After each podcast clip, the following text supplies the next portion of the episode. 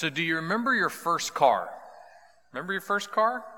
If you are not old enough to drive yet, it's something you get to look forward to, the, the first car. My first car was a nineteen eighty Ford Fiesta. That's right. And since the word fiesta in Spanish means party, that means my first car was a party on wheels, right? All right? It's the real deal. The Fiesta made it happen. I was reading a story this week about uh, a man who walked out to his yard. He went down to the end of the driveway, put some, some gardening tools and a, a rocking chair out there. He, he rolled his lawnmower and a bike, and he put all those things down at the end of the driveway. His neighbor was standing over in the yard, and he was like, "Hey, man, you having a yard sale?" The guy said, "No, I'm, I'm not having a yard sale. No, my son, he just he just bought his first car, getting ready to go out on a on a big date." And so since for years, when I came home, I had to clean up bats and balls and bikes and toys just to get my car in the driveway. I'm just preparing the driveway for before he leaves on his big date. Yeah. Some people would call that payback.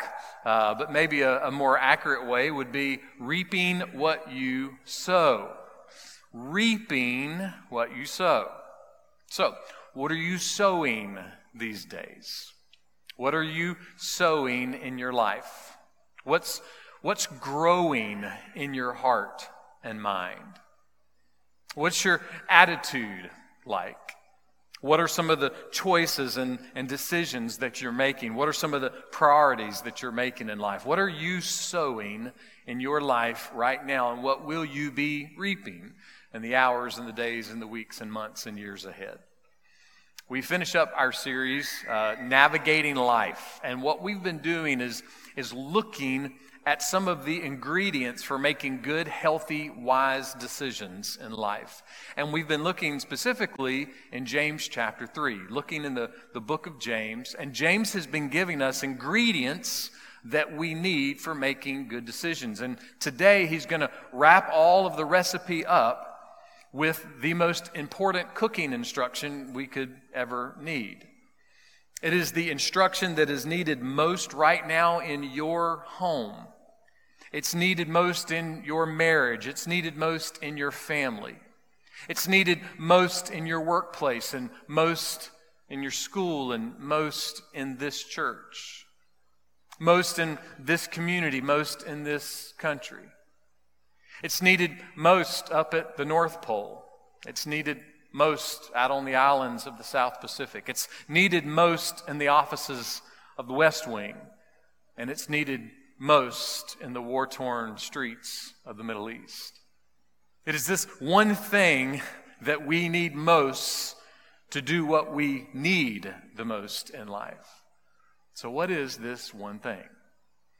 Well, let's find out together. Our sermon title today is Turning Toward Peace. We're going to be looking in James chapter three, not verse seventeen. Hold for applause. Uh, we're, we're moving out of seventeen and into verse eighteen. We'll be looking at James three, verse eighteen, and this is what James says.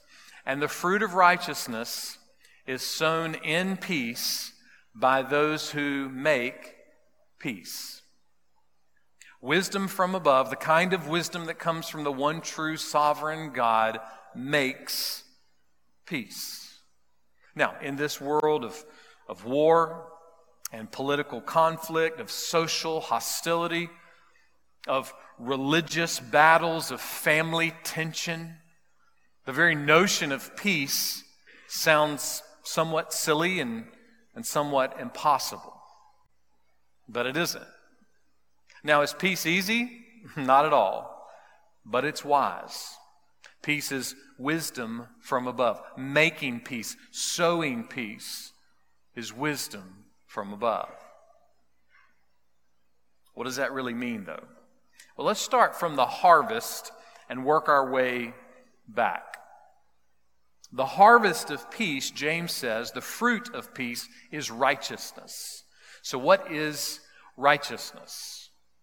Well, simply put, we could say that, that righteousness is what we receive and what we obtain when things are right between us and God.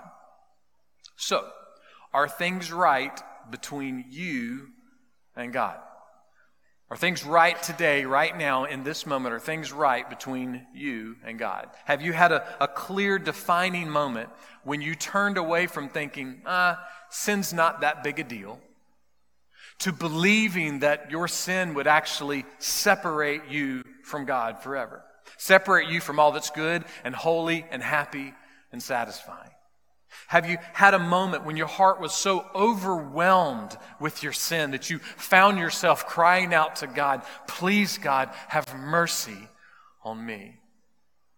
Have you had a moment when you received and believed in the truth surrounding the birth and the life and the crucifixion and the resurrection and the ascension of Jesus Christ? Someone said that when it comes to being right with God, Jesus Christ is the only one who can stand in for you. He's the only one who can stand in and, and make things right. And Jesus is always absolutely willing to stand in for anyone who will put their trust, their full trust, in Him. There is life in Jesus, and you can have Jesus if you will trust in Him. So have you truly trusted in Jesus? Have you received His love, received His forgiveness? If so, it won't be hard to know, and it won't be hard to see. Not for you, first and most, and, and, and not for others. Look, none of us are perfect, but if things are right between you and God, it will be seen in your priorities. It will be seen in your choices and your decisions. It will be seen in your attitude. It will be seen in the way that you spend your time and your money and your energy. If you've been truly saved, ultimately, you don't need to try to remember if you prayed a sinner's prayer at a camp. You don't need to try to remember if you've been baptized. You don't need to try to remember the day that you were physically announced to be a member of a local church. If you want to know if you are saved, you will know that you are saved because right now you are believing in and you are relying on and you are trusting in and you are clinging to Jesus as the one and only ultimate way to be right with God. Your ultimate affections in life are the glory of God and the, and the truth of God in Jesus. And your ultimate aspirations in life are all wrapped up in loving and following and obeying Jesus. And why should we do that? Why should we only trust in Jesus? Why, why should we first and most love and follow and obey Jesus? I mean, don't all roads lead to heaven? Well, we boldly and graciously offer you these words from Jesus, and as we offer them, we, we hope that the Holy Spirit will quicken your heart to see that they are true. This is what Jesus said in John fourteen six. I am the way and the truth and the life. No one comes to the Father except through me. And we boldly and graciously offer you the words of Simon Peter. And, and again, we hope that the Holy Spirit will quicken your heart to know that, that these words are true. Peter, standing up in front of a great crowd of people in Acts four, said this, and there is salvation in no one else. No one. For, he said, there is no other name under heaven that has been given among mankind by which we must be saved. There's no other name, there's no other Savior, there is no other help, there's no other hope for being right with God apart from Jesus Christ. He is the help, He is the hope, He is the name, He is the Savior, He is the road, and He's the only road. one hundred forty plus years ago, Octavius Winslow said this, never was there before, nor has there been since, nor ever will be again such ancient, marvelous, stupendous love as the love of Jesus.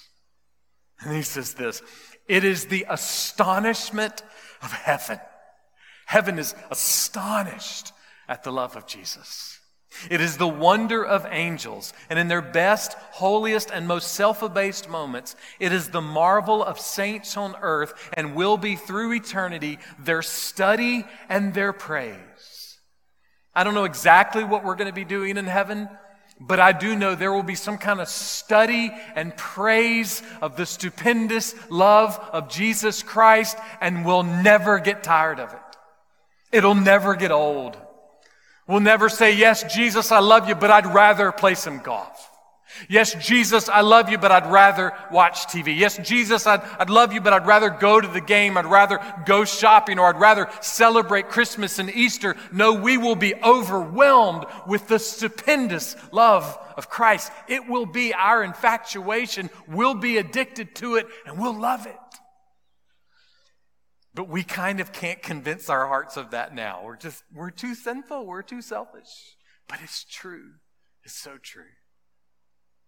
Winslow goes on to say this: his condescending stoop to our nature, his descent from heaven's glory to earth's lowliness, his bearing our sins, his endurance of our curse, his suffering of our penalty, his exhaustion of our bitter cup, his resurrection from the grave, and his ascent into heaven are facts which speak louder and sweeter than an angel's trumpet. The resurrection, the ascension, the promised return of Jesus Christ, the crucifixion of Jesus Christ, everything about Jesus is stupendous, particularly his love. It's louder and sweeter than an angel's trumpet. You know what that means? It means we don't need an angel's trumpet. And we don't need to trump up our politics, and we don't need to keep biting away thinking that everything is going to work out. It will not. There is no politician, no pastor, no preacher, no parent, no doctor, no lawyer, no accountant, no pro athlete. There is no girlfriend, no boyfriend, no husband, no wife, no child, no grandchild that has the stupendous love of Jesus Christ. He is the hope.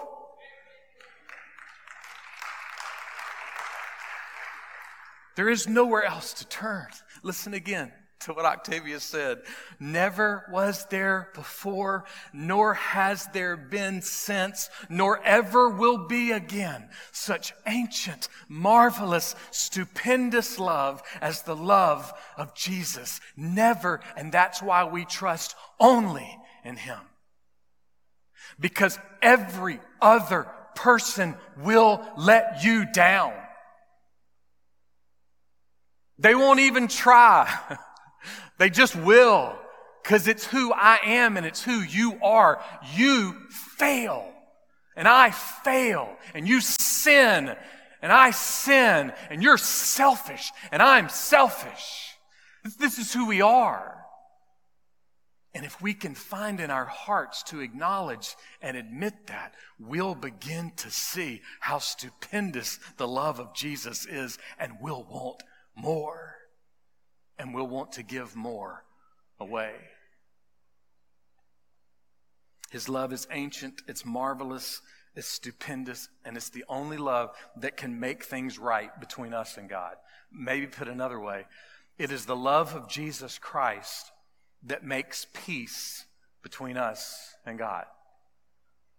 How? The Apostle Paul was writing to a church in a place called Colossae, and this is what he said about what Jesus has done. Having made peace through the blood of his cross. On the cross, Jesus Christ bore our sins in his own body. He endured the curse that has been set upon us for our sin.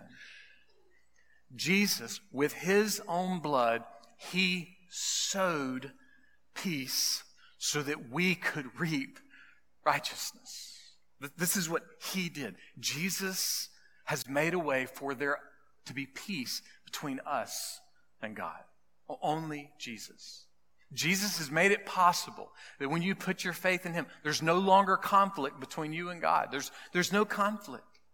There's only the fruit of righteousness, and that fruit was purchased by the blood of Jesus.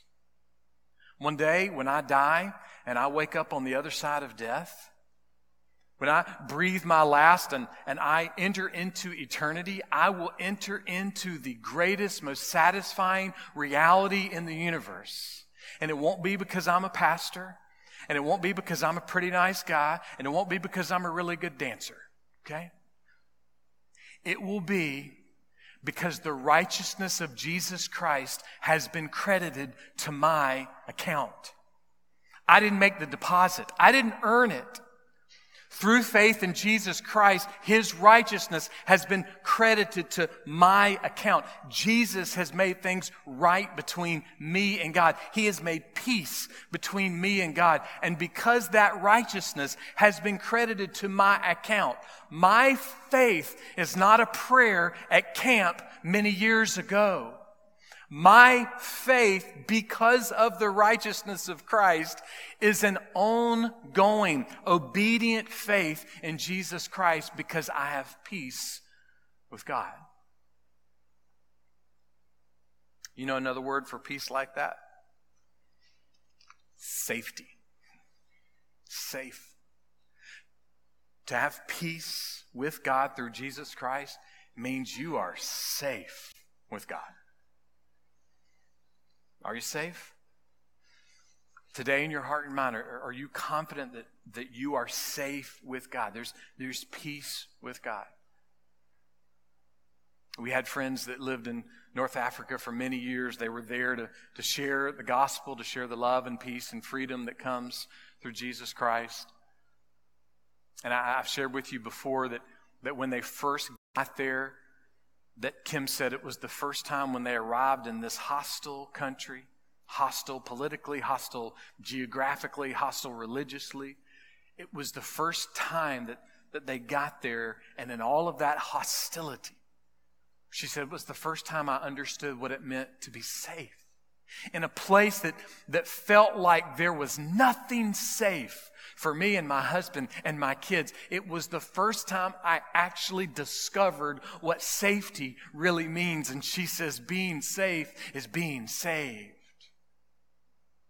Because if you are saved, if you are right with God, if there is peace between you and God, you are safe. Being rescued and redeemed and saved, it, it fuses and, and welds and molds the re- righteousness of Christ and the peace of Christ into the deepest part of who you are. Like who you are is ultimately defined by the peace of Christ, peace that's been brought between you and God by Jesus. We're no longer condemned. We're no longer known as enemies of God. We are no longer defined by, defined by, by divine judgment. Rather, we are defined with divine eternity. We're not destined for death anymore. We're, we're destined for life. We are destined to live forever in God's love and God's care and God's joy. This, this is what it means to be saved. And that definition, that destiny, so to speak, it impacts how we think and how we feel and how we act. It impacts everything that we do. To be right with God, to have peace with God, it impacts everything, especially the call on our life as Christians to sow and make peace. We've been called to, to sow and, and make peace. Well, how do you sow peace? Well, how do you sow anything? For most of my life growing up, uh, the family farm around my grandmother's house was, was always cotton. I remember walking through the cotton fields when I was a kid, and I think there's been times it's been corn and soybean and stuff like that, but, but we have a family friend that farms all that land. And I guarantee you, back in April and May, he wasn't sitting on the porch with his wife drinking lemonade and going, you know what, honey, I bet in five or six months that field's just going to be full of cotton. It's just magically going to be there. No, because in April and May, you know what he was doing? He was cultivating the land. He was sowing the seed. He was preparing for the harvest. Stephen Cole says this, if you see a church or a home where there is peace, it is because the members have worked to cultivate peace. They have listened to one another, respected one another, judged their own selfishness and pride. Let's just stop for a second. When you see peace, it's because I have judged my own selfishness and pride. If you see peace, it's because you have judged your own selfishness and pride. And can I just confess for all of us, we stink at that. Okay? We're not really good at judging our own selfishness and pride. But boy, if we were, if we were, what could God do in our lives? What could God do in our marriages and in our parenting, in our lives within this church, in our relationships with others? What could God do with the gospel in our life and through our church if you and I got really good at judging our own selfishness, our own pride, that we didn't wait for someone else to tell us that we were being selfish and proud? What, what would happen? You know what happened? Peace. We we we would learn what it means to, to sow peace. Cole goes on. Judged their own selfishness and pride and sought to live in accordance with godly wisdom, not worldly wisdom. Is sowing and making peace an easy thing to do? No, it, it'll be hard. You know what? It's hard to judge your own selfishness and pride. All right, it's, it's hard. It's, it's hard to, to sow peace, but it's wise. It may not be easy, but sowing and making peace are wisdom from above. So the question is always, is what kind of wisdom do we want? Do we want to function in the wisdom from above, or do we want to function in the quote-unquote wisdom from below? Because it's not very wise if it's, it's from below. What are you sowing in your life right now? Are you sowing peace? If so, you will be reaping what you sow. Now, does that mean that I just need to put on a, a t-shirt with a peace symbol on it and go stand out in the streets of the Middle East and pass out water and bread and everything's going to be okay? No, that's not what it means.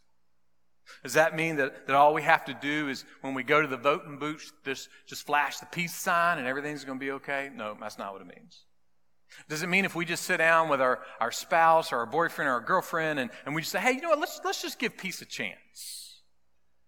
Is that going to make everything okay? No, that's not what it means. What it means is if we're going to be wise, if we're going to be wise in, in making decisions and, and making choices in life, if we're going to be wise, then our wisdom must first begin with peace with God, the peace that only comes from the ancient, marvelous, stupendous love of Christ. And if we get that peace, if we have the peace of Christ, then we can and we should and we've been commanded to take that peace and sow it. Take that peace and, and make it happen in our lives and around our lives. Now, will we sow peace perfectly? No, we won't. But are we even in the ballpark right now?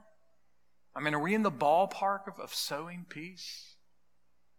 Do you know what it means to be happy and blessed and satisfied?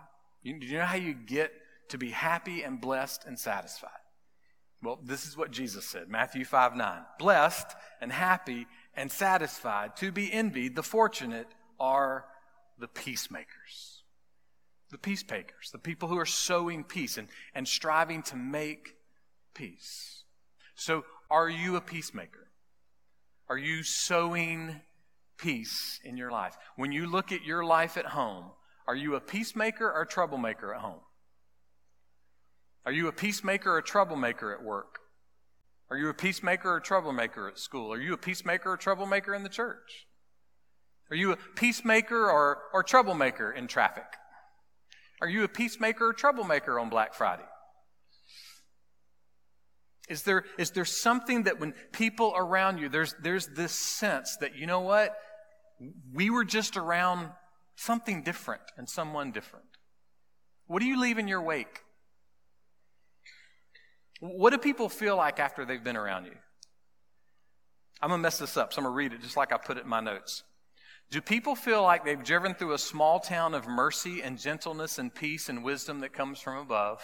Or Do they feel like they've driven through a war zone of bitterness, pride, arrogance, and selfishness that comes from below? What do people feel when, when they're around? Look, I'm not perfect. You're not perfect. We're going to be off. We're going to have our days, okay? But generally speaking, like, what do people say about you? Do they say, gosh, do we have to go to dinner with them? He is such a jerk. Do we have to go to dinner with them? She is so negative. She trusts no one. What do people say when they've been in our wake? Do they sense the grace and the mercy and the peace of Jesus, or do they not? When you look at your life this past week, just, just go back. It's Sunday. What did you do Monday through Saturday? When you look back Monday through Saturday, have, have you tried to sow some peace? I mean, can you look in some of the moments of life and you said, yep, I tried to sow some peace there? Or do you look through the moments in life and said, yep, I don't trust anybody, and that's how I've been all week long? Or, you know what, I, I'm selfish and I don't care. You know, I, I want what I want, and this is how it should be done. You know, I, what is it that we give off in the moments of life, most of our moments in life? Wisdom from above sows peace, and it makes peace. And I do think it's re- important to remember in this picture that in order for our family friend to have the harvest of righteousness, in order for him to sow what needs to happen for the harvest, he's got to stir up the dirt, okay? He's, he's got to get dirty. And sometimes making peace means confrontation. It does. This weekend, we're, we're honoring our, our veterans around the nation. And, and it calls to mind the, the words of a world leader from more than sixty years ago who said this: peacekeeping is not a job for soldiers, but only soldiers can do it. In other words, sometimes peace requires confrontation. Why? Because in order for peace to happen, there has to be some confronting, because someone might be violently abused, or someone might be being mentally deceived, or a host of other things. And, and just a reminder, that type of abuse, that type of deception, it doesn't just happen in the Middle East. It happens in the middle of your home. And it happens in the middle of this church. And it happens in the middle of our government. And it happens in the middle of every single place we go all day long. There are always moments and always circumstances where there is a need to sow peace. And sometimes peace comes through confrontation. You confront to bring the peace. You confront to rescue. You confront to redeem. Now, someone may be thinking, hey man, you started this thing off saying that, that this is about making decisions. What, what does all this sowing peace have to do with making decisions? C S Lewis in Mere Christianity said this: every time you make a choice, you are turning the central part of you. Okay? So when you make a choice, when you make a decision, there's no confusion. It's, it's all about you. When I wake up in the morning, I'm thinking about dinner. I mean, I think about Jesus first, but then I think about dinner second. Okay? I'm just a dinner guy. It's, it's on my mind. It's what I live for every day. So I wake up in the morning thinking about dinner. And so I'm, I'm thinking of what my choice is going to be for dinner. That choice says something about me. It just does, you know. And I'm just telling you, I don't go to chains, all right? I just don't. You got to be local. I want, I want a local spot. Now, I'll go to the greasiest local spot in the world. I, I love that. But I'm probably not going to go to a chain. I, I like a local spot. And sorry, I don't know, do we have anybody that works at a chain? Oh, I, I'm sure we got some Chick-fil-A folks. Sorry, Chick-fil-A's great. That's fine. You know, I'm not saying chains are bad. I'm just saying it's my choice, you know, and, and I know how I choose things. All of us, when we make a choice, it says something about us. It says something about who we are. Lewis says, every time you make a choice, you're turning the central part of you, the part of you that chooses, into something a little different from what it was before. All your life long, you are slowly turning the central thing either, listen to this, either into a heavenly creature or into a hellish creature. Either into a creature that is in harmony with God and with other creatures and with itself, or else into one that's in a state of war and hatred with God and with its fellow creatures and with itself. Each one of us, at each moment, is progressing to the one state or the other. So which way are you progressing? Which, which way are, are you turning? It's not hard to see. Not hard to see for you. You know, just, just for you. Forget what other people, just for you. It's not hard for you to see. Look at your decisions. Look at your choices. Look at your attitude. Look at how you do things. When we look at our lives, which way are we progressing? More toward a heavenly creature or a hellish creature?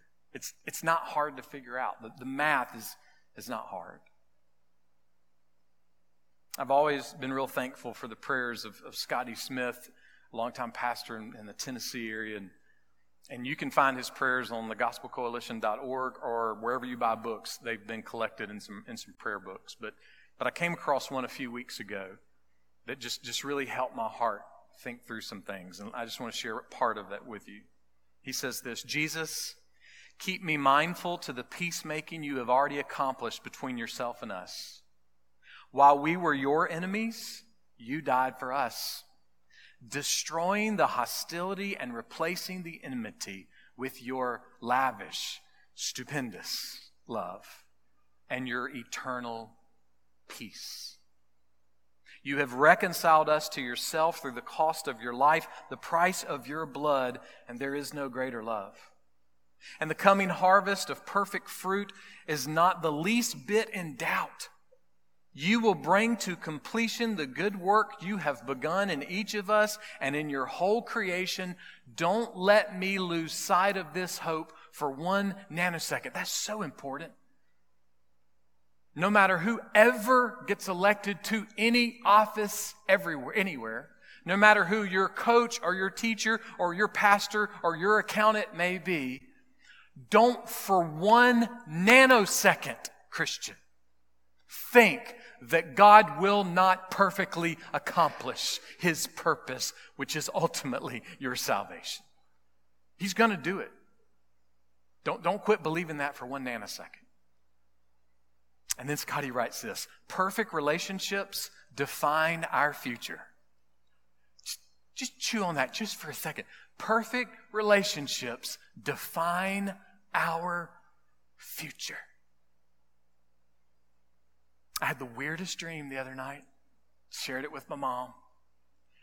I said, Mom, I said, I had this weird dream that that we all went to the beach together. Like all of my family, you know, my my three sisters, all of their families, and my mom. And God let my dad come from heaven to go to the beach with us.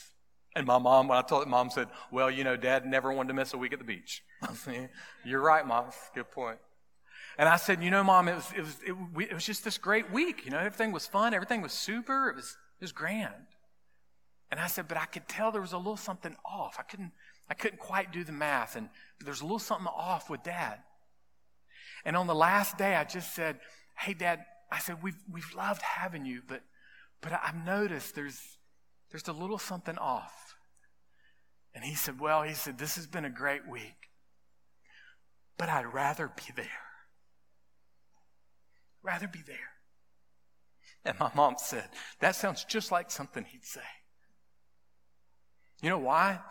Because you will never have a perfect relationship here. Your spouse is never going to get it right. Your parents are never going to get it right. Your kids are never going to get it right. We will never be perfect here. But peace with Christ means it'll be perfect there. And our future is nothing but perfect relationships. Don't forget that for a nanosecond. So where does that lead us? This is what Scotty says. So Jesus, give me your patience when peacemaking takes much longer than I hope, when it requires more emotional currency than I have, when it demands more forgiveness than I want to offer, Give me courage when you send me to people and situations I want to avoid like a highly contagious disease. And then he says this, give me more of your mercy and compassion because, Jesus, you have called me to love people. That's our call. Love God first and most. Love people in the same way that we love ourselves. So with the strength that God supplies, let's keep the driveways clear.